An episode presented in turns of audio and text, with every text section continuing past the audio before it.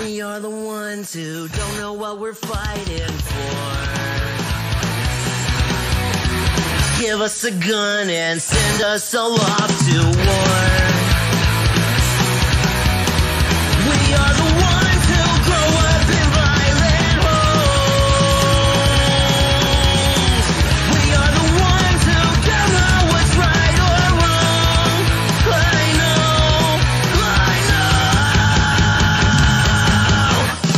We are the ones, we are the ones, we are the ones who are born into war. We are the ones, we are the ones, we are the ones who just don't give a fuck no more. No more. We are the ones who don't know why we're losing score. Give them a badge so they could send us to the moon. Yeah, we are the ones who attempt to walk out the door. We are the ones who don't know what we're dying for. I know, I know. We are the ones, we are the ones, we are the ones who were born into war. We are the ones, we are the ones, we are the ones who just don't give a fuck now. We are the ones, we are the ones, we are the ones who were born into war. We are the ones, we are the ones, we are the ones who just don't give a fuck no more. Get off his fucking ass.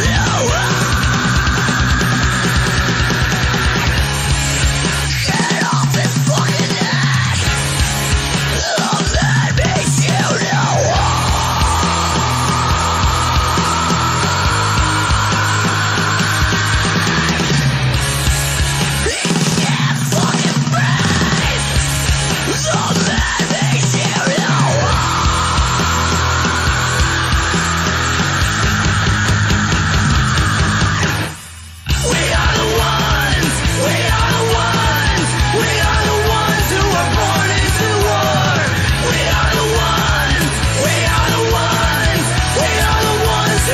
why. We are the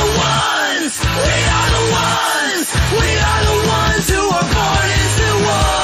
We are the ones, we are the ones, we are the ones who just don't give a fuck now. We are the ones, we are the ones, we are the ones who were born into war. We are the ones, we are the ones, we are the ones who just don't give a fuck no more.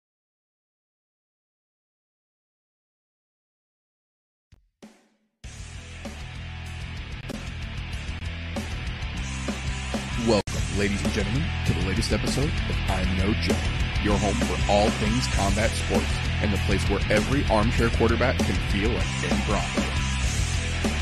The views and opinions presented on the I'm No Joe channel belong solely to the person expressing them, no one else. If we say it, that means we meant it. That being said, this show does contain adult themes, adult content, and general shit that you shouldn't be letting your kids intake. Be advised, viewer discretion is recommended. Proceed at your own risk. You've been warned.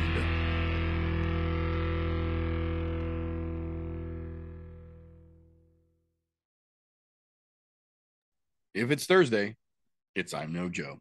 Welcome, ladies and gentlemen, boys and girls, children of appropriate ages, to the latest episode of the I'm No Joe podcast, the show where every armchair quarterback can feel like Eddie Bravo. Today, as like most days, we've got a glorious panel here ready to get into the shit talking and shenanigans. We have got a plenty this weekend in store for us, a weekend of numerous punchy kicky goodnesses abound. But before we get into all that shit, how the hell are you two gentlemen doing over there? Doing pretty good myself. Fucking been trying to work my ass off at the gym this week. Been getting my ass beat as expected, but I'm fucking learning, you know, I'm fucking making progress. That's all I can ask for at this moment. Try to get my ass in shape. Dude, keep taking the ass whooping. It's worth it. In the end, it'll be worth it. Yeah, I mean, my fucking leg's beat up, you know. Fuck, I told Meter before we started, I took a couple body shots, got my first rounds of sparring in yesterday. I learned what I need to do to fucking, you know, not take those body kicks, you know. That's all I can do. That's part of that learning curve. Yeah, that's the best way to learn, really, is to take the ass whooping on you. Look, I'm telling you, from somebody who's been down that road and done those types of things, it's going to help you analyze fights way better, especially, like, even in the heat of the moment, seeing what's going on. Like we all say, do this, do that. Sometimes you can say do this, do that, but you'll notice, hey, there's a reason why that is not happening. You know, they're just practicing Muay Thai this week and getting to roll around with a couple of black belts, man. Like, doing the little bit of jiu-jitsu that I've done, I already have such more of a massive respect for what all these motherfucking dudes do.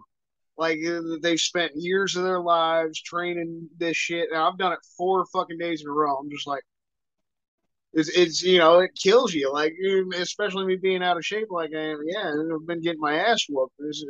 Them fucking putting that dedication into it is fucking massive respect even more. Like, I know I now have a little glimpse at it, right? And doing a little bit of it myself makes it a little more fun to watch the fucking fight. So I'm more excited this weekend than I've been in a while, just because I know what these fucking dudes do now to get themselves ready for these fucking fights. Yep. It does bring a whole new respect for it, man. Good job. Keep up that great work, dude. And I'm excited.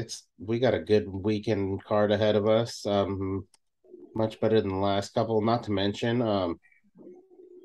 got some stuff to talk about a little later. I'm excited for the little set piece here, because we got a little shit talking that needs to be done here. Yeah, we definitely do. So before we get into all of the craziness that the show will entail, I have decided that we are going to start doing our promo shit here in the beginning, because I have heard from multiple people over multiple weeks now that when we start doing our outros at the end, people pretty much just turn the show off and assume that that's the end. That ain't the end. We got shit to go after that. I'm just trying to let you know we're wrapping things up. So to combat that fuckery, we're starting at the beginning here. So if you enjoy what we get up to in the I'm No Joe podcast, you can catch us live pretty much every Thursday. There is Punchy Kicky to talk about. I'm No Joe on YouTube is youtube.com/I'm No Joe, 9:30 p.m. ish Central Time on Thursdays. If you don't have the ability to make it here live on YouTube Thursday nights, understandable. We do leave the live shows up so you can catch those in replay whenever you like. But also, the week after they go live on YouTube, they are available through your podcast consumption platform of choice via anchor.fm/I'm No Joe. The all audio version gets put out to basically every podcast platform on the planet: Google, Apple, fucking Stitcher, Speaker, Podbean, you fucking name it. It goes everywhere. So feel free to grab that whenever you get the chance, if you would like to support what we get up to around here. The best way to do that on YouTube is obviously just watch more videos and tell your fucking friends about us. But if you would like to help the show itself, the easiest way to do that, patreon.com/I'm No Joe. For as little as $1 a month, you will get your name on the list of thank yous at the end of every single broadcast that goes across this stream, and you will get access to the unaired and literally unairable shenanigans that this show has gotten up to, shit that we literally cannot show the public for free. I'm not trying to brag, but I only know of one podcast in its entirety that has been deemed too spicy for OnlyFans, and you're tuned into it right now. So when OnlyFans told us we were too fucking hot, we brought all that heat back over to the Patreon. So for as little as $1 a month, you get a thank you, you get to help us do what we do, and you get to see shit that OnlyFans couldn't fucking handle. So there is that. Now, I was asked last week why we don't have some kind of an option like a super chat or something like that for folks who are tuning in live to be able to throw us a couple bucks and say Zahaya. That's a real simple answer. We don't have enough subscribers. You have to have at least 1,000 subscribers to be able to activate super chat, and we just don't have that. So obviously, if you would like to do that, help us grow to 1,000. Otherwise, take that money, bring it over to Patreon. We appreciate it either way. So that being said, let us jump into the actual show itself, with season 7 now, we are trying our diggity damnedest to make sure the What Did I Say show stays in rotation. We have got it up from last weekend with all of the crazy shit that went down. If you're looking for the recap of this weekend's shenanigans, keep your eyes peeled on Sunday for the What Did I Say show coming out around 9:30-ish, provided nothing else crazy happens. But before we get to there, Saturday during the UFC card itself that we're going to get into in just a little bit as the premier prelim card fight, I guess, premier prelim fight on the prelim card goes live. On this very channel right here, you will see our Tapology live pick update stream rolling through with wonderful Eddie and the Arsons and Adam Pilarchik's tunes to bless your ear holes and real-time live updating Tapology picks from our Tapology group that you'll hear more about a little bit later on. So keep an eye peeled for that Saturday afternoon as well. But how we like to start the show around here, a little bit of news and recent events information for you here. It's been a hell of a news week, to say the very least. There were several fairly notable last-minute news pieces that came out this afternoon, so I'm going to have some out of order, but I'm going to try and keep them run down for you here. First and foremost here, the UFC 280 card, October 22nd from Abu Dhabi, has gotten a couple of fights added to it here.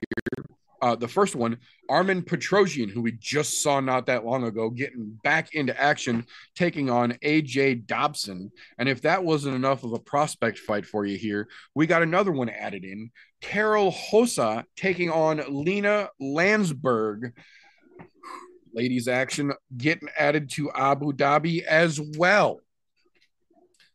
Moving on from there, the following week, October 29th's card has Phil Hawes versus Roman Dolidze added to it, which is going to be a very interesting up-and-comer fight as well. The December 3rd UFC card, one of those officially TBD cards, Derek Brunson versus Jack Hermanson has officially been put pen to paper and is set in stone. That's going to be a very, very interesting matchup indeed. The following week after that, what looks to be the final UFC pay-per-view of the year, 282, taking place December 10th, live from Las Vegas. We do this live. It happens sometimes. Very interesting fight added to it last minute this afternoon. Robbie Lawler versus Santiago Ponzinibbio.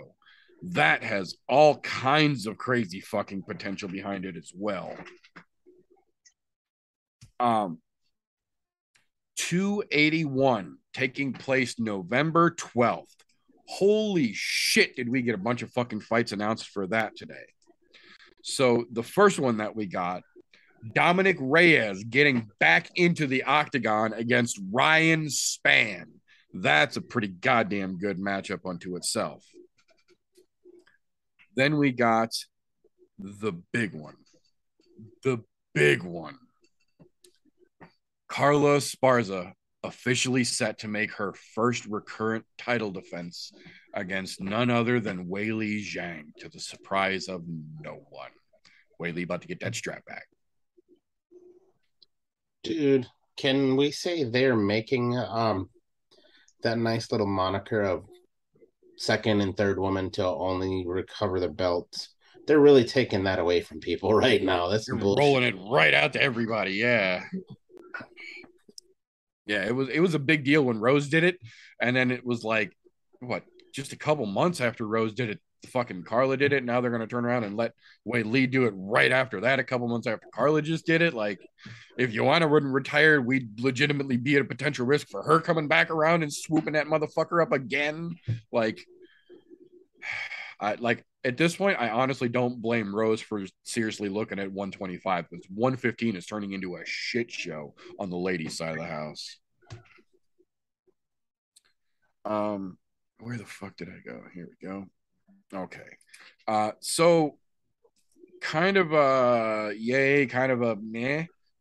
We did find out that this weekend's quote unquote highly anticipated fight, between Paige VanZant and Carissa Segala has unfortunately been pulled from the BKFC London card.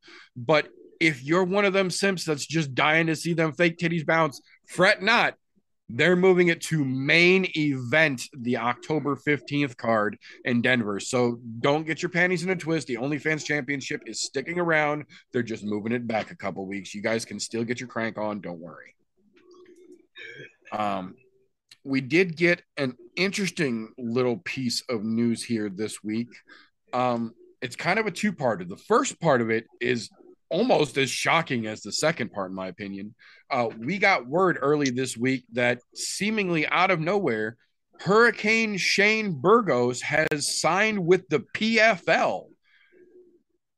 Kind of a shock to everybody until Dana did an interview, I think it was yesterday, where he said, oh, yeah, no, it's legitimate. Shane Burgos was a free agent after his last fight, and someone who has yet to be named at the UFC, and I quote, made a huge fuck up and let that happen. Shane Burgos should still be in the UFC. We had no intention to let him go. Someone's head will roll.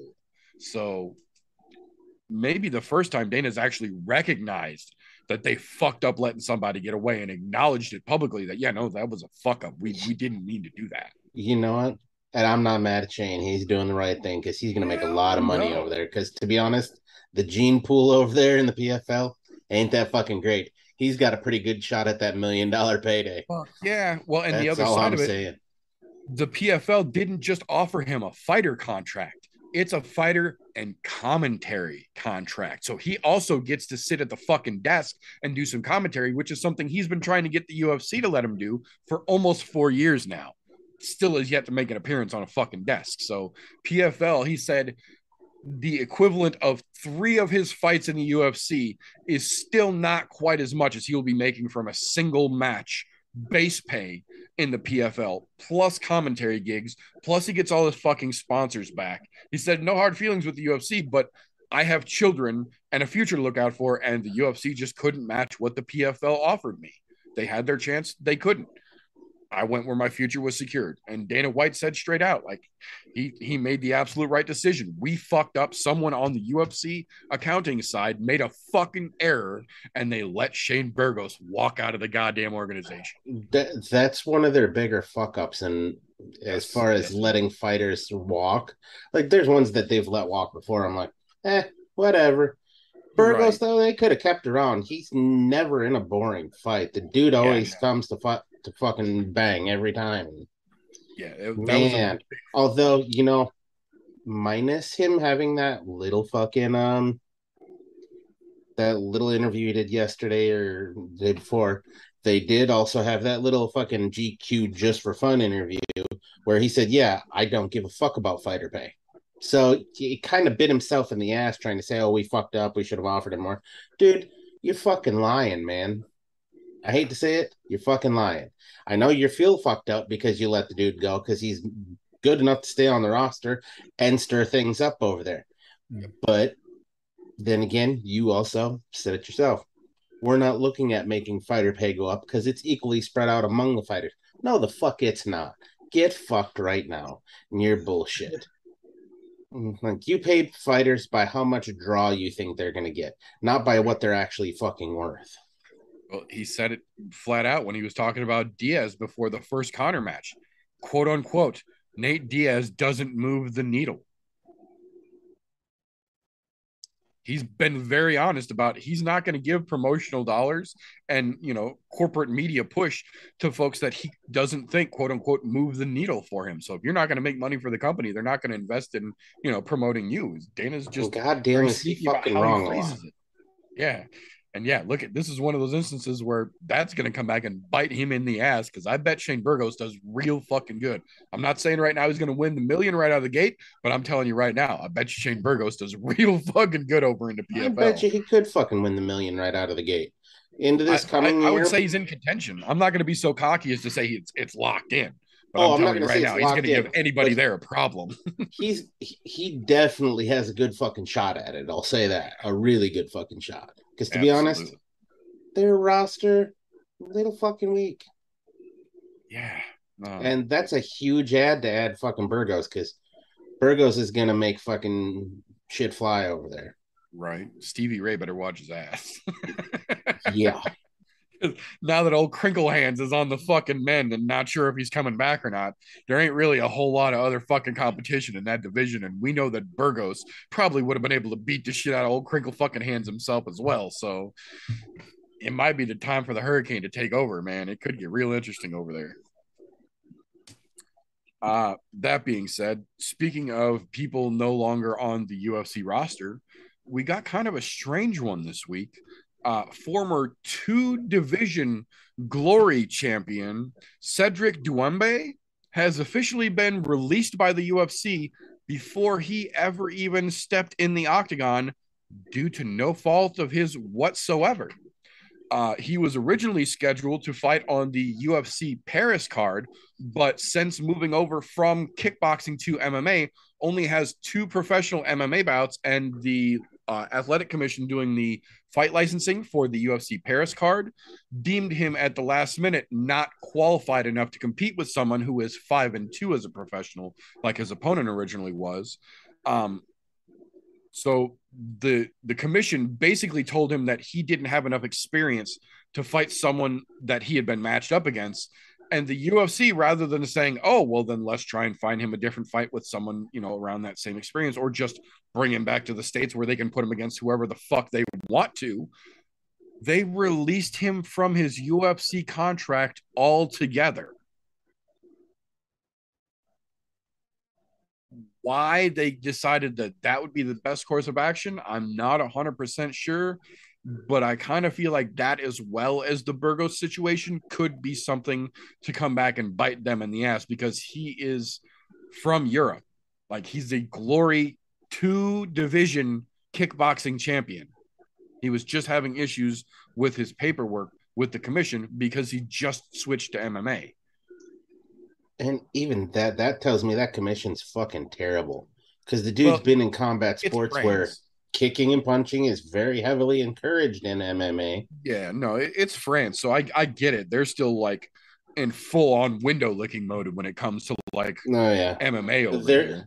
When it comes to MMA, they're in embryo status. They haven't even been born yet. We can't even call them in toddler or infancy yet. Yeah, they're barely a step past a fucking skeet rocket at this point, so I get it. It doesn't make sense, but I understand why they've taken the path that they did as far as what they did with him. Look, the UFC, on the other hand, that's stupid. I'll put it this way. The best part of MMA that has made it into France ran down the crack of France's ass and down into Paris. Right. Yeah, pretty close. Pretty damn close. So, moving along from there, kind of in that same theme, we got word that Elimale McFarlane, after that horrible fucking weight miss, and then that just barely mediocre performance following it, has decided that she has one more fight left in her, and then she's going to hang up the gloves and call it quits. But she doesn't just want any one fight to send herself out. She feels that off of that god-awful, boring performance following a fucking weight miss, she deserves a shot at the title against Liz Carmouche, where she will win or lose, retire once the match is done. So she's literally telling Scott Coker, hey, I want to fuck your division all up one more time before I walk out the door. How's about you give me some pay-per-view dollars to do it? Like, Coker might take the bait.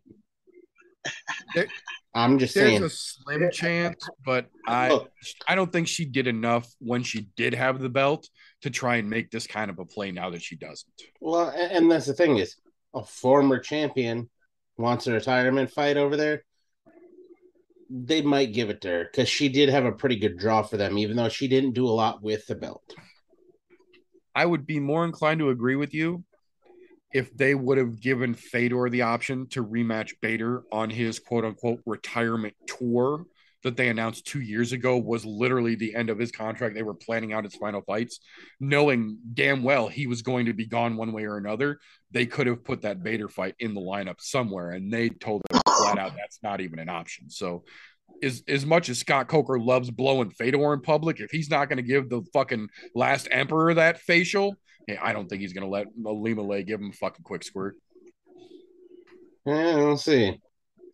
Like, again, we have been very wrong about shit like that on this show before, so it is not outside the realm of possibilities of strange shit for it to happen, but I'm on the very skeptical side.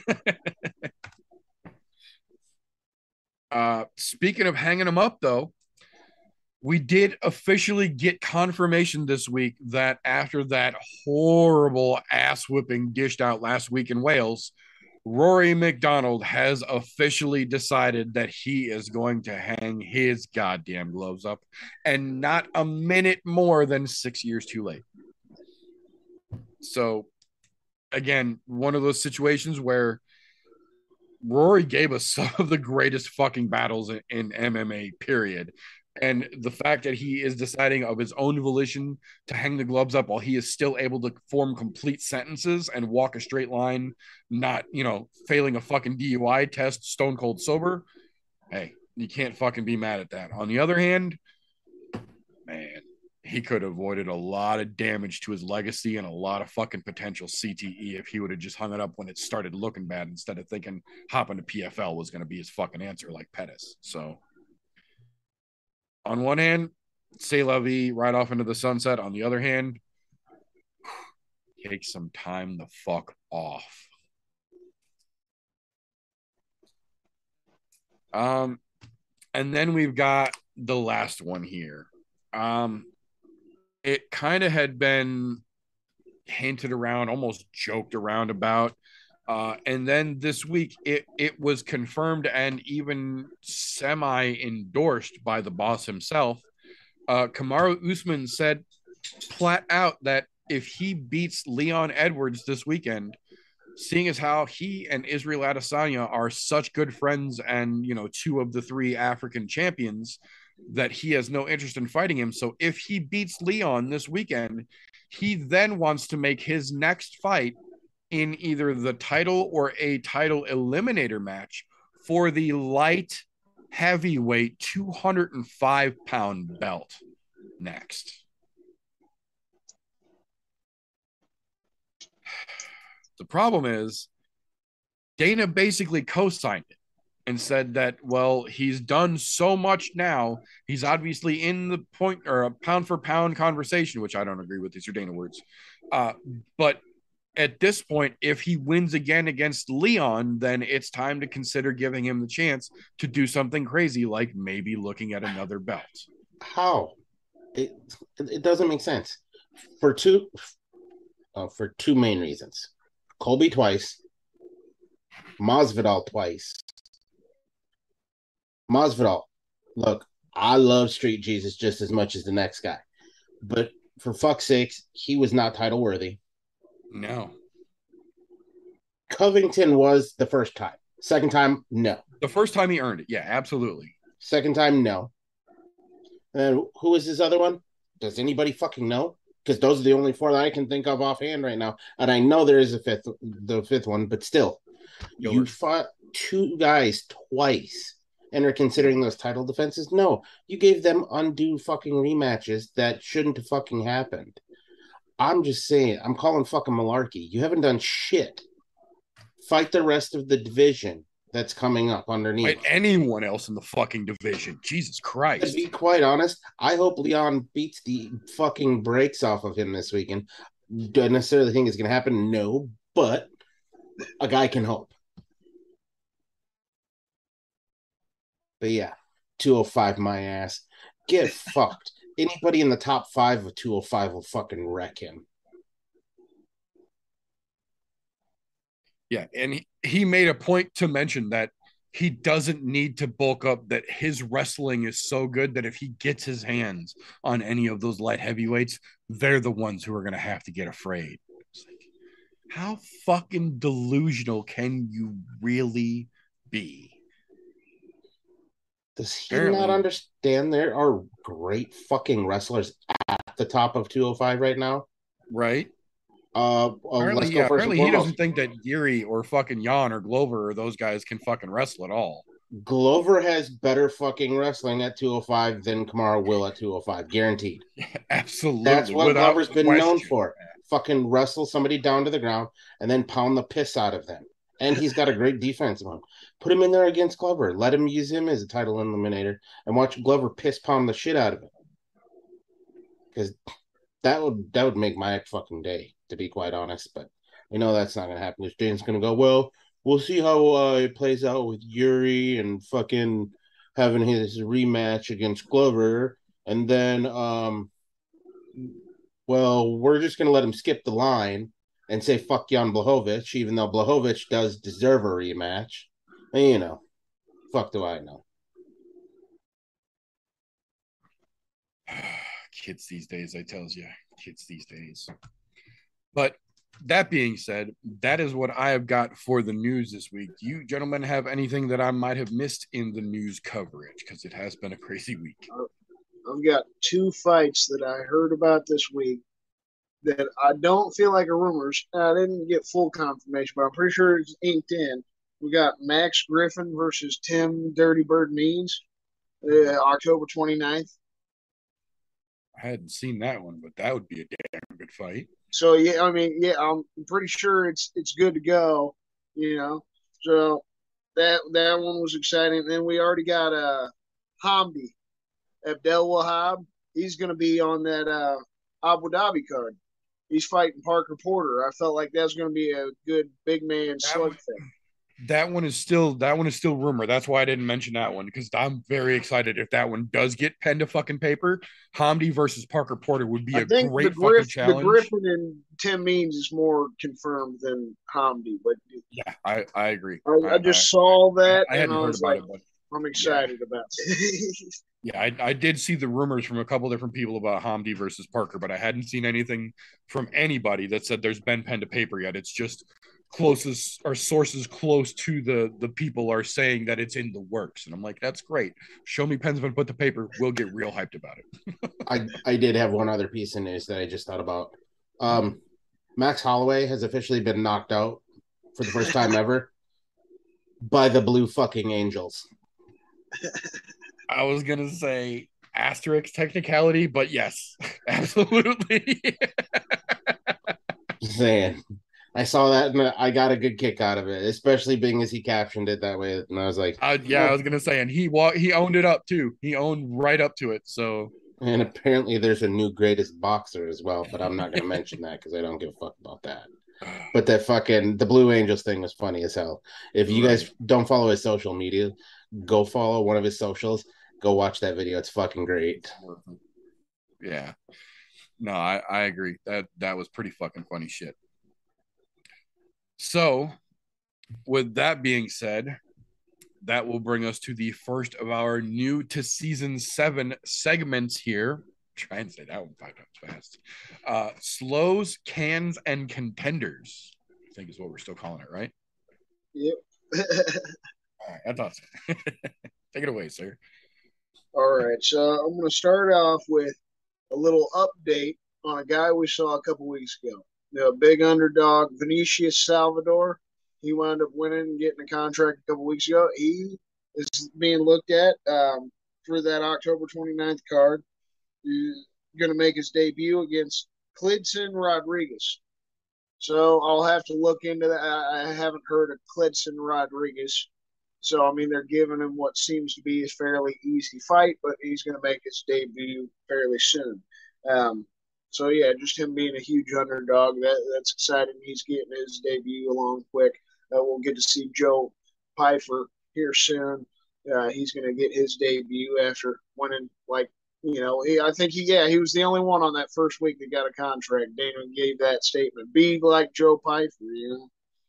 The big news that came out this week, before I get into, a recap of last Tuesday and then talk about what we're going to see this weekend on the Contender Series. This was big news. I want to get your guys' opinion on this real quick. 17-year-old Raul Rosas Jr. is going to make his debut on the Contender Series September 20th. Now, I know the Nevada Athletic Commission, you got to be 18 to 38. And if you're outside of that age range, you got to get the special license. Apparently, he had his parents sign off on it and some other fighters signed off on this. So this kid is going to get his shot on the Contender Series at 17 years old. He's already got 5 pro fights. So he's 5-0. 17 years old. He's getting his shot on the Contender Series. I both like and dislike this. One, I love it because the kid knows what the fuck he wants to do. He's obviously been doing it already, training hard. If he's 5-0 as professional. Now, that's not saying he's been in any good fights. Oh no, they're all soup cans. He hasn't fought any. This will be like his biggest test. Obviously, he's still probably going to fight another can, but. 17 years old and just being on that stage is the biggest moment for him. Still, taking 5 pro fights, being under the age of 18, one, that means your parents have to sign off on every fucking one of those because you're not a legal adult yet. 2, his parents, they either have something that I'm guessing they probably come from some sort of background that's either a... I think his father was a fighter at some point. Either a fighter, a wrestler, or something like that, where they were involved in some sort of combat sport, which is great. I'm glad he's getting his shot. That's awesome at 17, because this will kind of give him a gauge of, am I going to ever be able to make this a permanent career or not? Because guaranteed, even if he wins, Dana is not going to offer him a contract, even if he does it in dominating fashion. That's why I wanted your opinion, because if we do see him in a few weeks actually do that, right? We get Bo Nickel the week after that again. But wouldn't that just piss you off beyond fucking belief that he made us wait till the end of September to give Bo Nickel the contract that we know he should have already got? Well, 17, just to really break the record. That would be the biggest reason, in my opinion, why Dana would sign this kid. He has finished somebody in all 5 of his fights, so if he goes on the Contender Series, gets his 6th pro fight, gets a finish, then it'll break Chase Hooper's record. It'll be a 17-year-old, the first, kid to ever make it to the UFC. It'll give that ideal, basketball, NBA or something. You can make it if you're really young. To be quite honest, I'm surprised they even offered him a contract, a Contender Series contract, to go out and fight on the Contender Series. At 17, Dana does like to look for new talent, fresh, young talent, which I get, but the best they give him, even with a dominant victory, is a fucking... They're going to give him a developmental contract of, here, go win some fights elsewhere, and once we see how you've done there, then, yeah, we'll get you back in here and get you a legitimate fight. But the thing that pisses me off most about this is, why in the fuck are they allowing the parents? Why are they allowing their 17-year-old to do this? I get it. There are leagues for fucking younger children that are not of legal age yet, where they're still wearing headwear. Yasmin Lucindo, who we saw just the other week, right? The Battle of the Yasmin. She was 20 years old, and she already had 12 pro fights or more, 11 pro fights. That was and that's fine. You're over the age of 18. Don't give a shit or whatever. So things are different in Brazil than here in America. Here's my difference: 18 and under 18 children. Legally, not an adult till you're 18. After 18, do whatever the fuck you want. But there's a problem when there is a pro sports organization going out there that is involved in combat sports, trying to pick up little kids. And that does irk me, and it irks me that the parents allow that to happen. Now, don't get me wrong. There is the counter-argument to this. Well, you can join the army when you're fucking 16, 17 years old. Yes, you fucking can. That's different. That's not a combat sport. It's a fucking job. Yeah, there's a chance you get shot at once you're 18, because you can join at 17, but they do what's called a split ops program, where you go to basic training in AIT one summer, and then you come back and start your job when you're 18 after you finish school. You're not actually going to be getting shot at when you're 16, 17 years old. They're going to at least wait till you're 18. This shit, Unacceptable by the parents. I'm glad for the kid. I wish him the best. I hope he wins just because, you know what, it looks great. And yeah, I do want to see new talent come in, but the reality is at 17 years old, you're still developing as a human being. You're still growing and you're still mentally growing. There's a lot to be said there about taking damage that's not necessary at 17 years old. That's all I'm saying. Don't get me wrong. Everybody can say, oh, well, what about Friday Night Lights football? Yeah, same. Yes and no, but that's not the same. You're not in there getting this in Friday Night Football. You might catch a bad hit here and there, but it's not the same. You know that this is going to happen. One of these is going to happen. A fucking head kick. And don't get me wrong. Post I put in the chat earlier this week, fucking Misha Tate is showing a little video of little kids playing some football, and one of them takes a huge shot. She's like, "Oh, I'd rather have my kid in an MMA fight." What the fuck are you smoking? At least the kid's wearing pads in football. Right.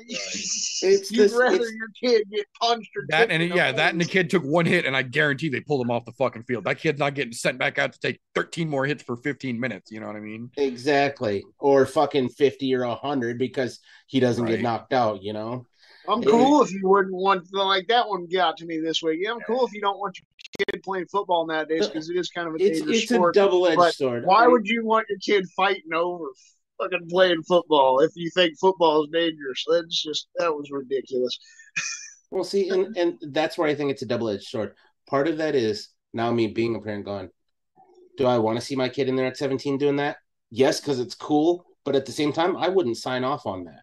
Right. You want to do that, go into a league where they still make you wear full fucking headgear, bigger padded gloves, padded shin guards, all of that.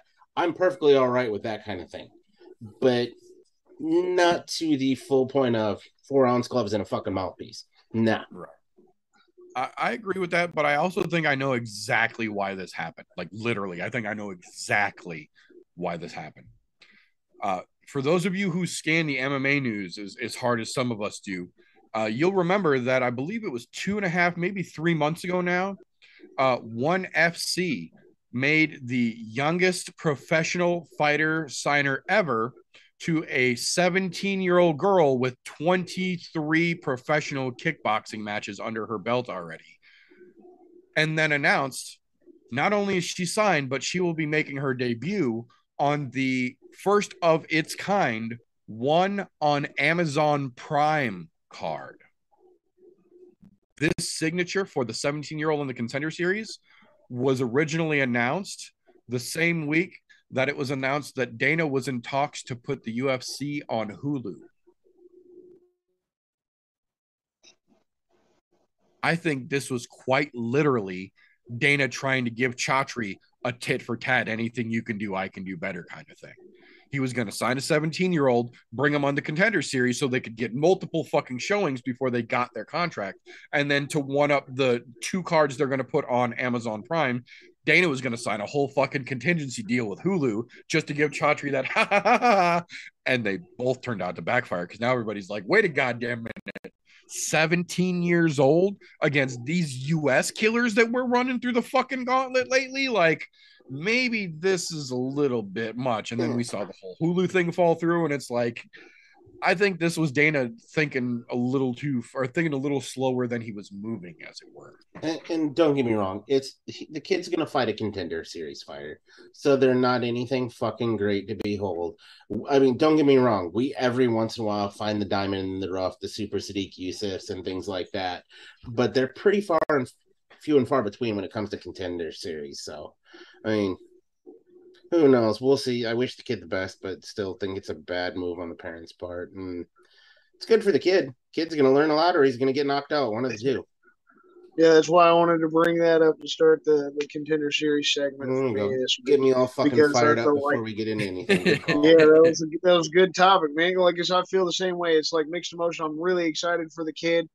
But at the same time, it just feels slightly fucked up, and you hope that it's not like, you know, Michael Jackson and his own dad. You hope that his dad's not kind of pushing him into it. You hope that he loves that shit and wants to do it for the rest of his life, instead of his parents maybe trying to use his talent. Yeah, the last thing we need is for MMA to take over.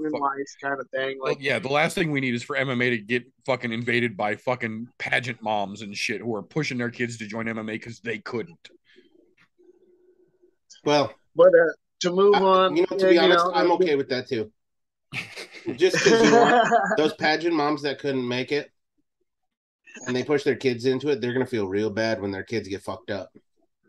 And to be honest, there are some parents out there that need that shit. I'll say it right now. Sometimes you need to feel bad because you are not as good of a parent as you think you are. But to move on with a little recap of what we saw on Tuesday, to start off, we had Nazim Sadikov. Fucking, he got a contract. This was one of the couple that I actually liked. I do like the fact he's a Sarah Longo guy, you know, and he had Ray Longo in his corner. And Ray Longo and the guys have had a couple other, you know, guys on the series so far that couldn't make it, like Charlie Campbell a couple weeks ago. You know, he wound up getting knocked out by Chris Duncan in a crazy comeback fight. Well, Sadikov took a good bit of damage throughout the start of the fight and came back in round three and got the finish. It was pretty impressive. He showed he's a tough guy and showed he could get the finish. Is he a huge prospect? No, but, you know, a little bit of a favoritism, I guess, because of the Ray Longo situation. You got to love Ray Longo as a fucking coach. I'm going to save the ladies' fight towards the end because I feel like I would like you guys' input on the point I'm going to make with that. We'll move on. Claudio Ribeiro, he got a crazy fucking knockout. One of the contracts that I feel like was slightly deserved. He came in with a pretty decent record, had a lot of knockout experience. He goes out there, gets a crazy first-round finish. And that's what you want to see on the Contender Series, I guess. You want to see that excitement. And if they don't really show any excitement, then, you know, they don't deserve a contract, in my opinion. That's where we give the cans and contenders aspect because a lot of the fights just wind up to a boring decision. You don't see much excitement off of the Contender Series. Even though Dana, the past couple weeks, he's just throwing contracts around. We're going to get to that in a second. And we had the main event. I'm going to jump to this real quick, and then we'll travel back. The main event, we had Thomas Paul. I found out during the Contender Series, he's deaf. I didn't research enough into him before watching the Contender Series and everything to know that he was deaf. So he battles through that, and so mad respect to him. And he actually looked really good at the start of the fight. He was getting some good shots in there on Esteban Ribovic. Ribovic just kind of came back and busted him up and got the TKO finish. And he wound up getting the contract as well. So there was three contracts that felt like somewhat deserved. There could be some potential out of those three guys. Then we had Jose Johnson fighting Jack Cartwright. I was excited for Jack Cartwright going into this week, like I talked about last week. He had 10-0, had some knockout experience and all that. And Jose Johnson coming in 14-7. And again, I get hit with the curse of the second chance contender. He'd been on the Contender Series before, and I had researched that. I knew it, and I still just I didn't trust it. The 14-7 guy, even if you've been on the Contender Series before, this 10-0 guy that's got knockout power. I thought Jack Cartwright was going to get it done. Jose Johnson kind of laid it on him. Loved at the beginning of the fight, Jack Cartwright, you know, gave the little nipple pinch. I don't know if you guys even saw the post on UFC. You probably didn't watch the fight, but it was fantastic. Like, while he's getting the name call, he's just sitting there and you're like, just give a little nipple twist, like, and get himself all ready for the fight. That was fucking hilarious. And he got his ass beat, though. Tried to get all horny before the fight and kind of got lit. Not fully laid out, but he just got controlled. Jose Johnson was able to get him down to the ground and just kind of ground and pound his way through the fight, especially in the last round of it. He wins by decision, and Dana himself even mentioned that he just liked the guy's story. So he's like, he's had two chances on the Contender Series. The first time he lost, the second time he wins by decision, even if he beat a dude that had some potential there.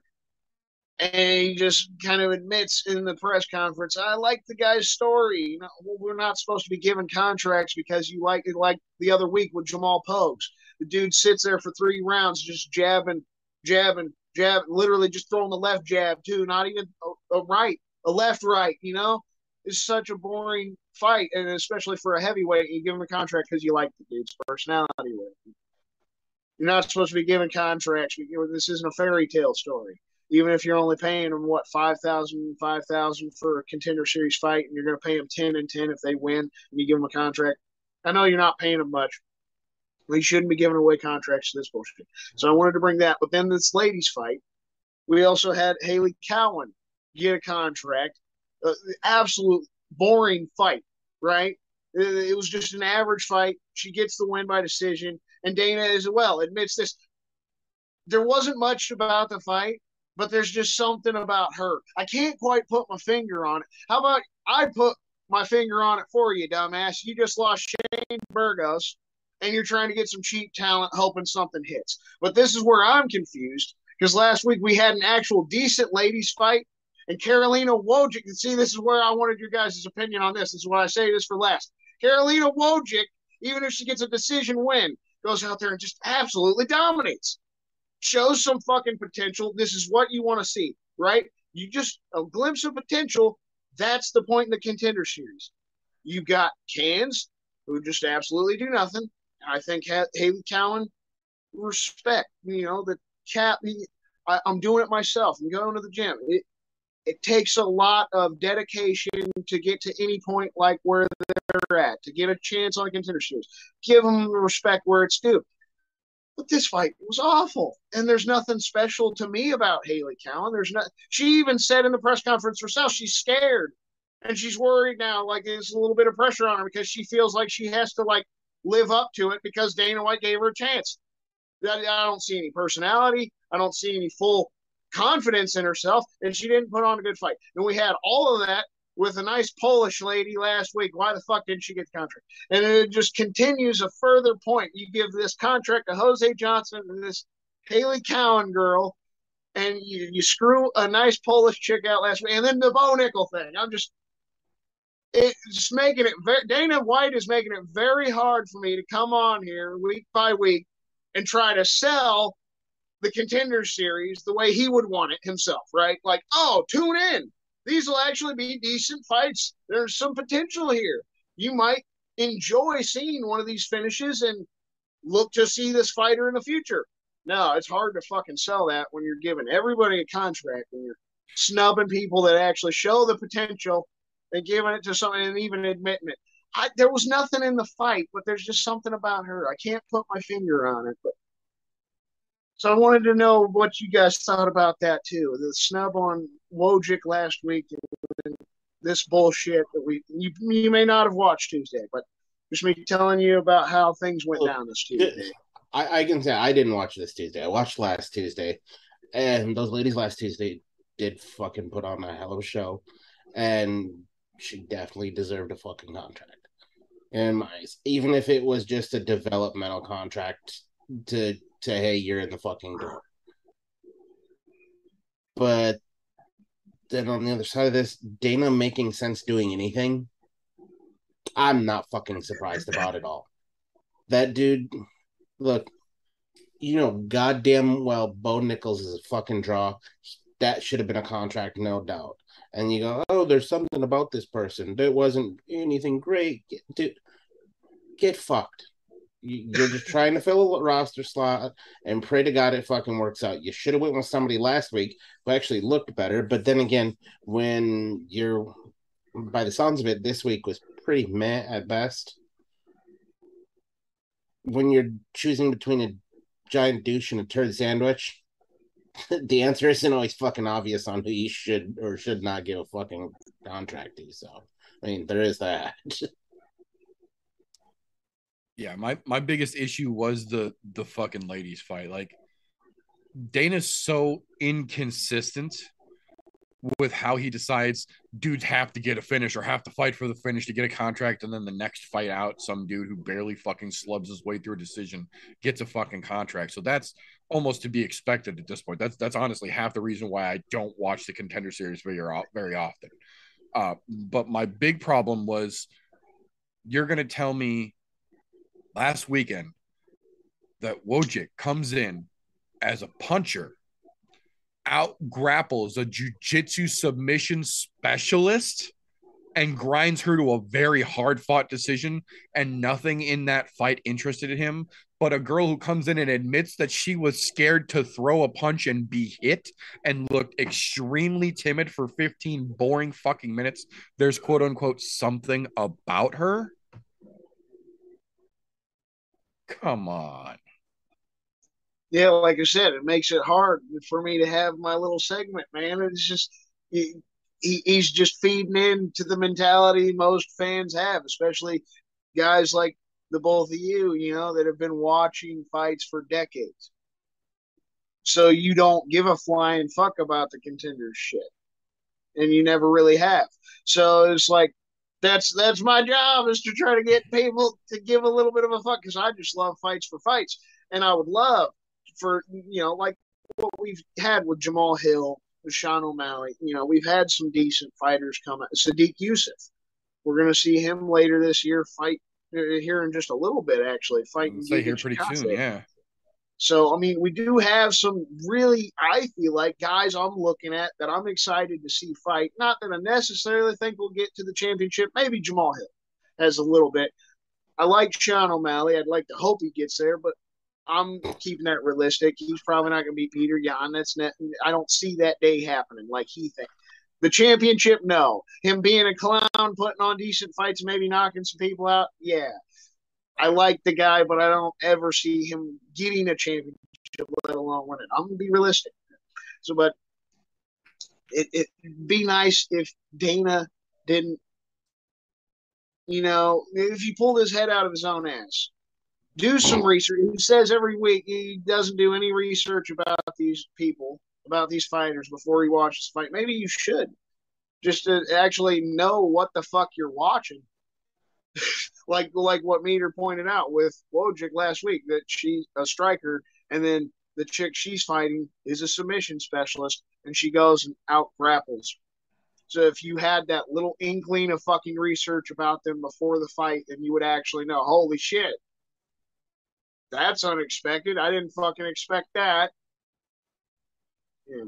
It's just how could you be the man running the business and you don't even know what the fuck? You have no information about the fighters and the fights you're putting together. That just seems... There's a reason why we don't watch that, and I don't watch the, what is it, the Looking for a Fight series. Fuck them both. But I'll try to give you guys some sort of excitement. I mean, personally, for me, this week, I feel like it's going to be a little boring, but I'll try. I'll try my best to give you some sort of excitement. There's going to be potential on this week. There is a difference between excitement and elevated blood pressure. You're walking a very thin line here. Don't make either one of us have a heart attack. That's all I'm saying, just because we don't need that elevated blood pressure around here. Oh, God. Okay, so we get another ladies' fight. We get Denise Gomez. This one slightly interests me, and she's fighting Rayanne DeSantos. So DeSantos is coming in with an in-between record, 11-5, but she's got 7 submissions and a couple of technical knockouts. So she's got a lot of finishes for a 27-year-old. Gomez is 22 years old. So I feel like that's the most exciting thing about this chick. She's got 3 technical knockouts and knockout. So there's that. Try to give you another exciting fight. I know there was one person on this week, Harrison De Silva. He's been on the Contender Series before. He won by decision and didn't get a contract, and they're giving him another shot. He's 11-1, he's 31 years old. Seems like a little bit old, even though he's got a decent record. I'm going with this guy this week, even though I don't feel he should get a contract, even if he gets finished. I just don't feel like he's worth it. You give him a shot before he comes out with a boring fight. Why do you even give these people a second shot on Contender Series? That's part of, like, it just feeds into your guys' argument is why you don't even watch the show, because it's, you're not taking it serious enough. You get the one shot and that's it. If you don't fucking do something impressive, you should never get back on. But I feel like the main event, we might get some excitement with it. We've got a 22-year-old Eduardo Neves. He's 5-0. Well, both guys are 5-0. They've had 5 professional fights. They're undefeated. and they both have a lot of finishes. It's similar, though. This is where it's kind of hilarious. They both have 3 first-round finishes out of 5 of their fights, and the other 2 fights are second-round finishes. So neither one of them have ever seen a third round, and then it's just a literal opposite. So Nevis, his last 3 fights have been first-round finishes. His first 2 fights in his career were the second-round finishes, and it's the opposite for the guy he's fighting, Michael Parkin. Parkin, his first 3 fights were first-round finishes. His last 2 were second-round finishes. If that's anything you could take from it, that's it, right? That one guy's been on the tear of getting the first-round finishes. One guy started his career that way, and he's been – but neither one of them has seen a third round. So this is, to me, the main event. There could be some potential. We're going to see somebody probably get finished, right? So you got some young potential here. I'm excited about another ladies' fight. I like the 22-year-old Denise Gomez. Maybe there's some potential with her and then the main event. So it's like not a lot of excitement here this week. I don't like I said, giving another guy another chance. I'm going to pick him on the Tapology this week. I'm not going to get screwed by that fucking curse of the return of the contender again. But 31-year-old, even if he's 11-1, there's just what potential is there? He wins the Contender Series and you're able to give him maybe some fun fights in the UFC. Just a little too old. You wouldn't think championship potential, especially when he already had the one shot. Sadly, this week is hard to hype up, but hopefully we'll get another decent ladies fight like we did a couple weeks ago with Wojcik, and hopefully he won't fuck it up. If Gomez goes out there, has a good fucking showing, maybe give her a fucking contract, get a decent lady in the mix, and hopefully we'll get a decent main event with 2 young guys, almost damn near identical fucking records. It's fucking hilarious and ironic. So that's it for me on this week's segment. Very nice. Thank you very much for your time, sir. Much appreciated. So, that being said, that will bring us to our other new segment for Season 7 here, Tapology with TJ. All right.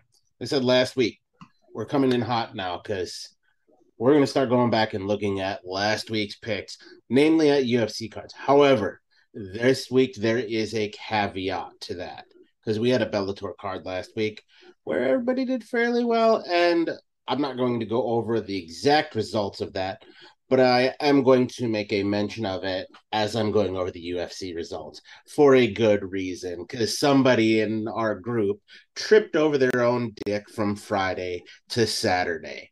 It was absolutely horrendous, and I'm sorry to say that, but it is what it is. So, going back to last week, we're going to start right at the top. Old host here, fucking host with the most this last weekend. Meter coming in hot with solid 610 points. Main man Christian here comes in at second. Lucky bitch with 3 perfect picks to outdo me by 20 points. Those 3 perfect picks, that's what fucking got you this week.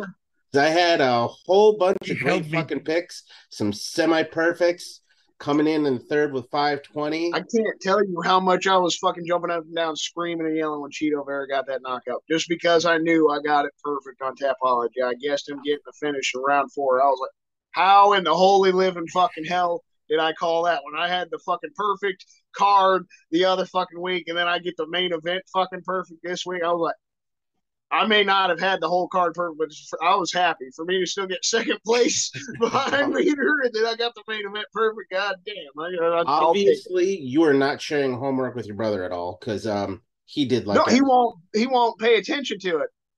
I've been giving him shit about it. Trust me, I'll give him shit tomorrow. That's on the okay. Too. He can catch a little hell. I'll give him some hell right now. Do a little more homework, sunshine. Because 435 points ain't going to cut it in this league. And he was telling me earlier today he's trying to take Leonardo Santos over Jared Gordon. And I'm like, dude, you're doing it again. What the fucking hell are you smoking here? Surprisingly, our UFC insider had no picks in this week. Don, have no idea what the fuck happened this week. But apparently he didn't have a straight source to inside information. Otherwise, he would have fucking won and beat us all again. But, you know, No, he didn't show up, but here's where my honorable mention comes in. Lucas out here. One of our viewers here joined here recently. Friday night, absolutely fucking murdered. I mean, absolutely murdered the Bellator card. Went in on 575, taking the top spot, and it was Meter, Christian, myself, all in Axis. And the avocado way down at the bottom. Speaking of which, the avocado did not have any picks this last week either. So the avocado fell off for Saturday. But Lucas, you tripped over your own dick coming into Saturday, man. With that big old head, a little too stiff, and nope, tripped right over it. Hard to move, man. Hard to fucking move. But man, it was fucking fantastic weekend of picks. As far as our group is concerned as a whole, Will did phenomenally. Even if we did have a little slip up there on Saturday, as a whole, picks were great. Glad to see everybody is paying attention and taking in and learning from what we're putting out there. Like I said, we don't cover like the entirety of the Bellator cards. So Bellator cards are kind of like the wild, wild fucking West over there. But as far as the UFC cards are concerned, everybody's right on top of it. Now, don't get us wrong. When we're making these picks, these are not solid. These are what we think are going to happen. A lot of times that does happen, but there are other times where you can go in and look at our typology and go, the fuck were these guys thinking? But that's where this is. Everybody has a punch of chance. Everybody has a chance to choke somebody out. Weird shit happens sometimes. Weird things happen when you party naked. Same concept. Fucking, but this week, no, we were spot fucking on as a whole. And, you know, albeit some random bullshit perfect picks, I definitely would have had a second place there. I'm just saying.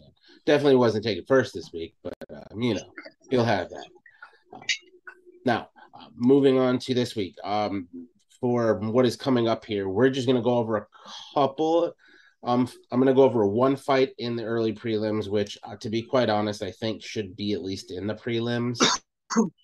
And this is the only one I really want to cover as far as odds are concerned. This is going to be the Amir Albazi. I'm probably fucking martyring his name. And Francisco Figueiredo. Figgy Small's little fucking brother. Or older brother, as it were. But surprisingly enough, this fight, sitting on the fucking early prelims, Francisco Figueiredo has a chance to make it into the numbers this week. Now, he's coming in as a pretty favorable or pretty unfavorable underdog here at a plus 350. They've got Amir sitting as a minus 435 favorite. I'm going to make a little point since you said you think Figueiredo's coming in an underdog. I've been hearing a lot lately that the flyweight unders are a good lock. They've been winning a lot, like last week with Tyson Nam. So if we were able to bet, or if you were going to bet, this is one of those divisions that seems like it's almost a lock for an underdog. So it's like, as much as Albazi seems to be good, if I was actually going to put some money down, I would put a little bit down on Figgy since he's coming into the underdog. Just go ahead and take all my thunder, goddammit. No, I just wanted to make that point. I thought it was really cool. That's where I noticed. There's a reason why I was mentioning this fight specifically, but it's okay. You go ahead and come in here and just steal thunder away from my fucking segment here. I'm not trying to step on your goddamn toes, fucking bastard. Think because you get fucking second place a couple of times. I'm just trying to bring a really awesome point. All right, coming for fucking blood this week, goddammit. You already know what it feels like. I do too, so I'm more than willing to throw. But yeah, on this one here, this is, I think, one of the best underdog picks on the card overall.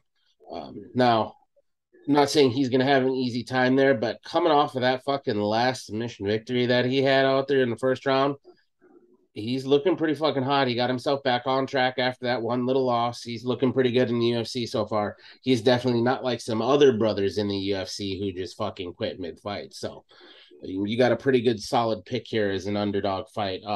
There wasn't any other ones on this early prelim card that I wanted to talk about, but I did want to talk about a fucking massive fucking favoritism on the women's side of the house coming in next. First fight on the fucking prelims.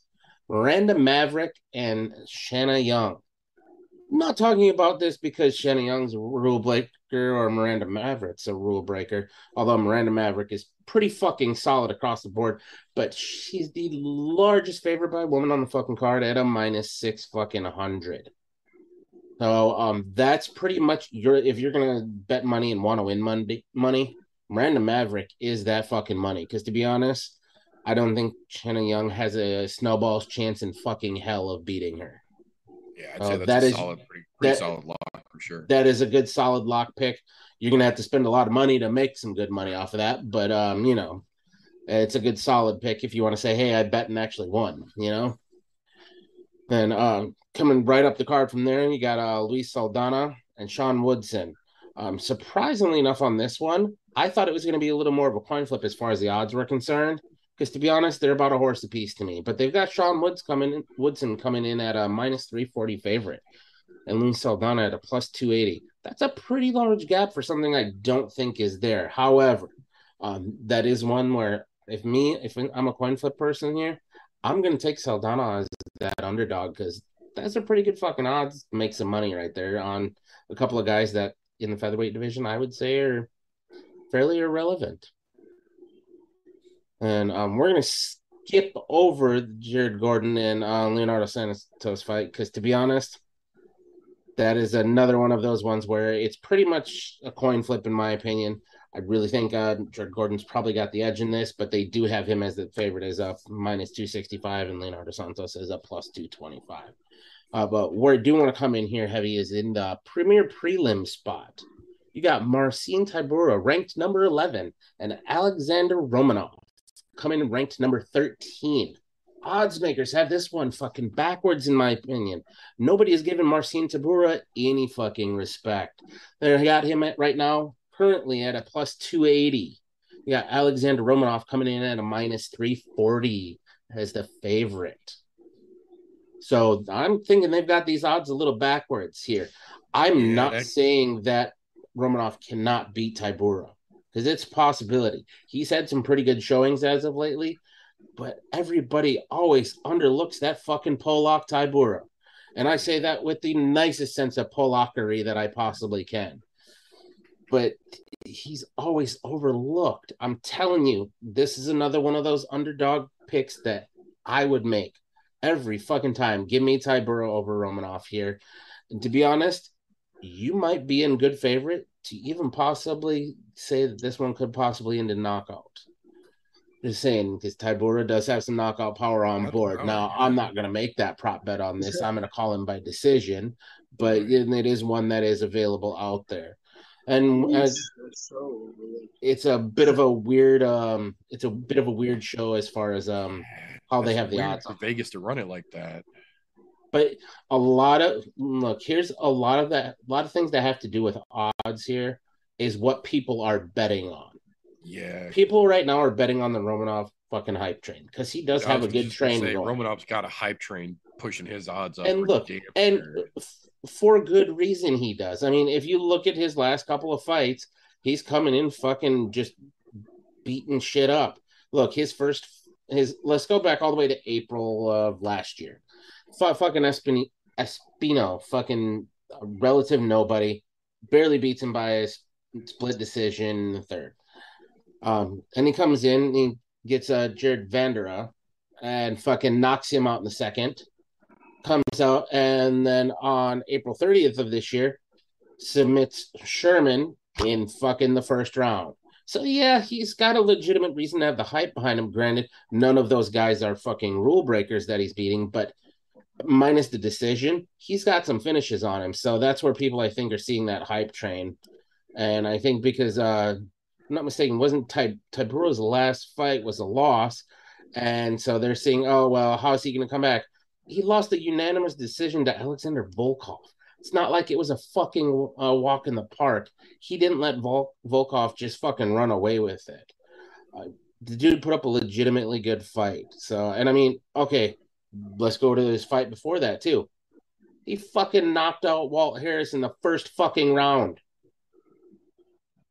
The dude is a legitimate badass. Also, may we also give him praise? Let's go back one more fight before that. Knocking out he who shall not be named. fucking Voldemort. The dude has legitimate knockout power. I'm saying it's a pretty good fucking lock for him to get a fucking knockout. I'm not saying I'm going to take that bet. I would take it as a decision victory because what we've seen out of this Moldovan here in Romanov, he's a fucking scary dude. And, but I don't think he's scary enough to take out Marcin Tybura. So I'm saying your best underdog pick of the night right here, probably Marcin Tybura. To be quite honest, that's probably your best underdog pick. Maybe next to Figgy. But right now, I would still say it's Tybura over the Figgy. And that brings us right up into the fucking light heavyweights on the main card, opening the card, Tyson Pedro and Harry Hunsucker. Can we talk about a lopsided fucking set of odds here? They have Tyson Pedro as a -730 favorite over Harry Hunsucker, +530 underdog. If I'm not mistaken, this is the biggest gap on the entire fucking card. Damn. So, right now, if you want to make money and make it quick, bet on Harry Hunsucker, who probably, to be quite honest, is not going to win the fight.